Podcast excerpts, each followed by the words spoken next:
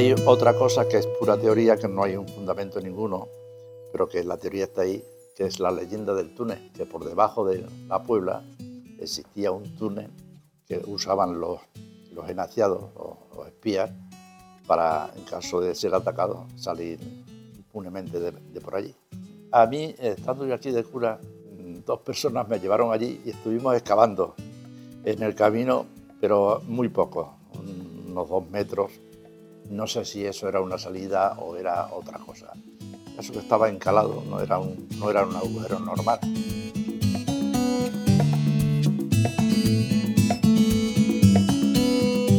Turismo en el Gordo. Señalización turística inteligente en formato audio. La Puebla de Naciados.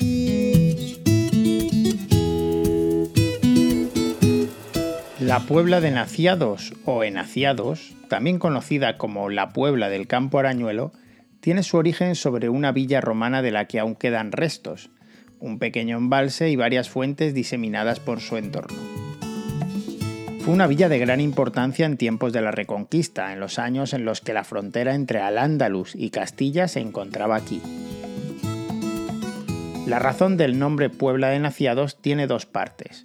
En primer lugar, Puebla, que viene del latín populos, que significa gente que se reúne en un lugar determinado, y Enaciado, que según dice la RAE, se trata de un desertor que se pasaba al enemigo adoptando su lengua y su religión, y que actuaba como espía. Y es que vinculados a esta villa estuvieron también otros pueblos como Valdeverdeja, El Torrico, El Gordo y Berrocalejo. Hay un dato histórico de 1423 en que dice que a don Pedro de Zúñiga, conde de Miranda del Castañar, le cayeron en suerte Candeleda, La Puebla y sus anexos. Los anexos eran El Gordo, Valdeverdeja, Perrocalejo, eh, Carrascalejo, Bonal y Talavera la Vieja, que dependían completamente de, La Puebla. La Puebla fue la capital, Capus en cabeza, del condado, dice del estado, pero es condado de Miranda del Castañar. Fue muy importante, sobre todo en la Edad Media.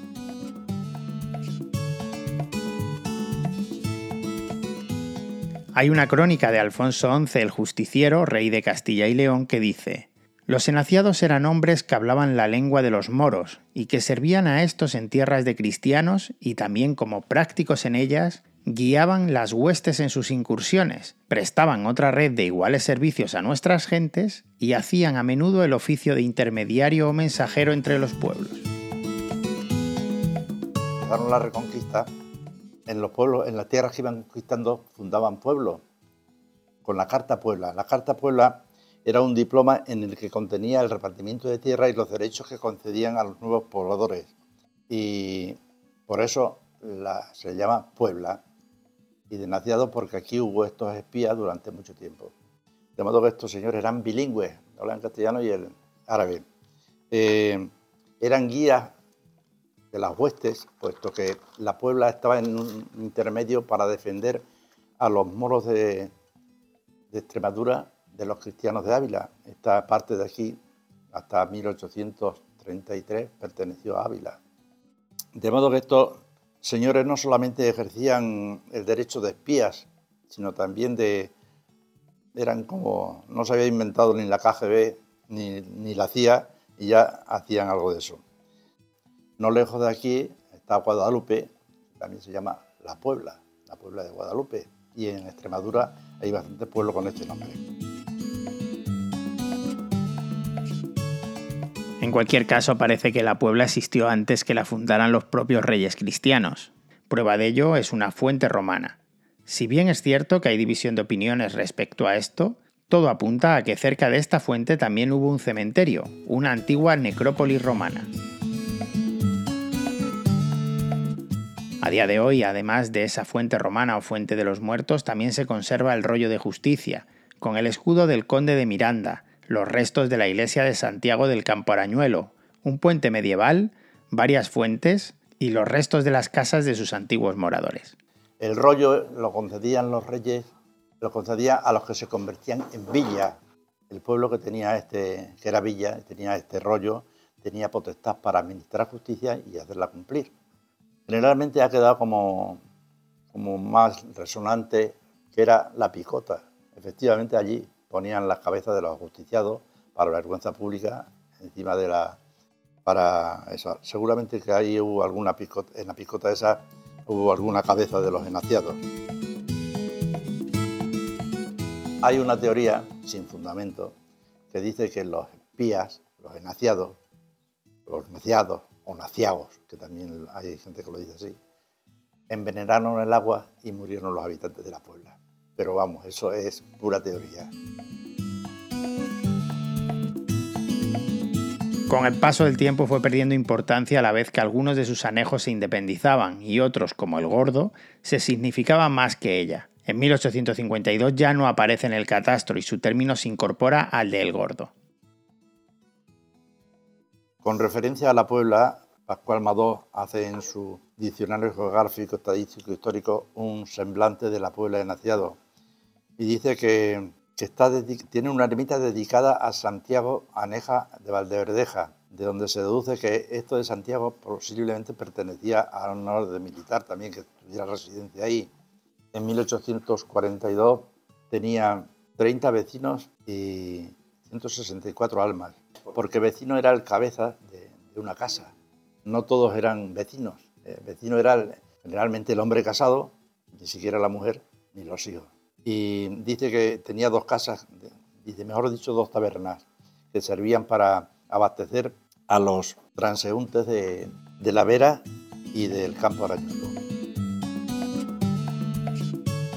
La Puebla desapareció, dice, en, 1851 ha desaparecido completamente del catálogo de los pueblos del partido. De la Es entre los restos de la Puebla de los Naciados donde los gordeños celebran en mayo la romería de la Virgen de la Puebla, con gran devoción. Una vez al año, el 1 de mayo, el primer domingo el 1 de mayo, se hace la romería allí un día. Y es comer en el campo y ver al sacerdote y dice la misa. Entonces está la iglesia está destruida, no tiene más que las paredes y el señor cura pues decía la misa allí, allí en medio del campo. Estaba apañadito y le hice la misa. Pero luego ya, claro, las cosas se van arreglando, hicieron, pusieron árboles, pusieron cosas. Y mi marido, que hace ya 23 años que murió, fue la última obra que hizo un portalito de dos columnas con su tejadito para decir la misa, con el altar y todo.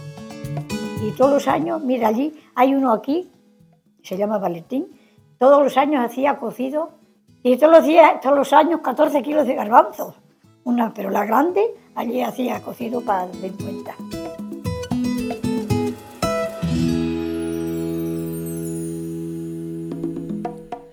Una producción de Radio Viajera financiada en el marco del Proyecto para el Desarrollo de los Pueblos Inteligentes de la Junta de Extremadura y la Unión Europea, con el apoyo del Ayuntamiento de El Gordo.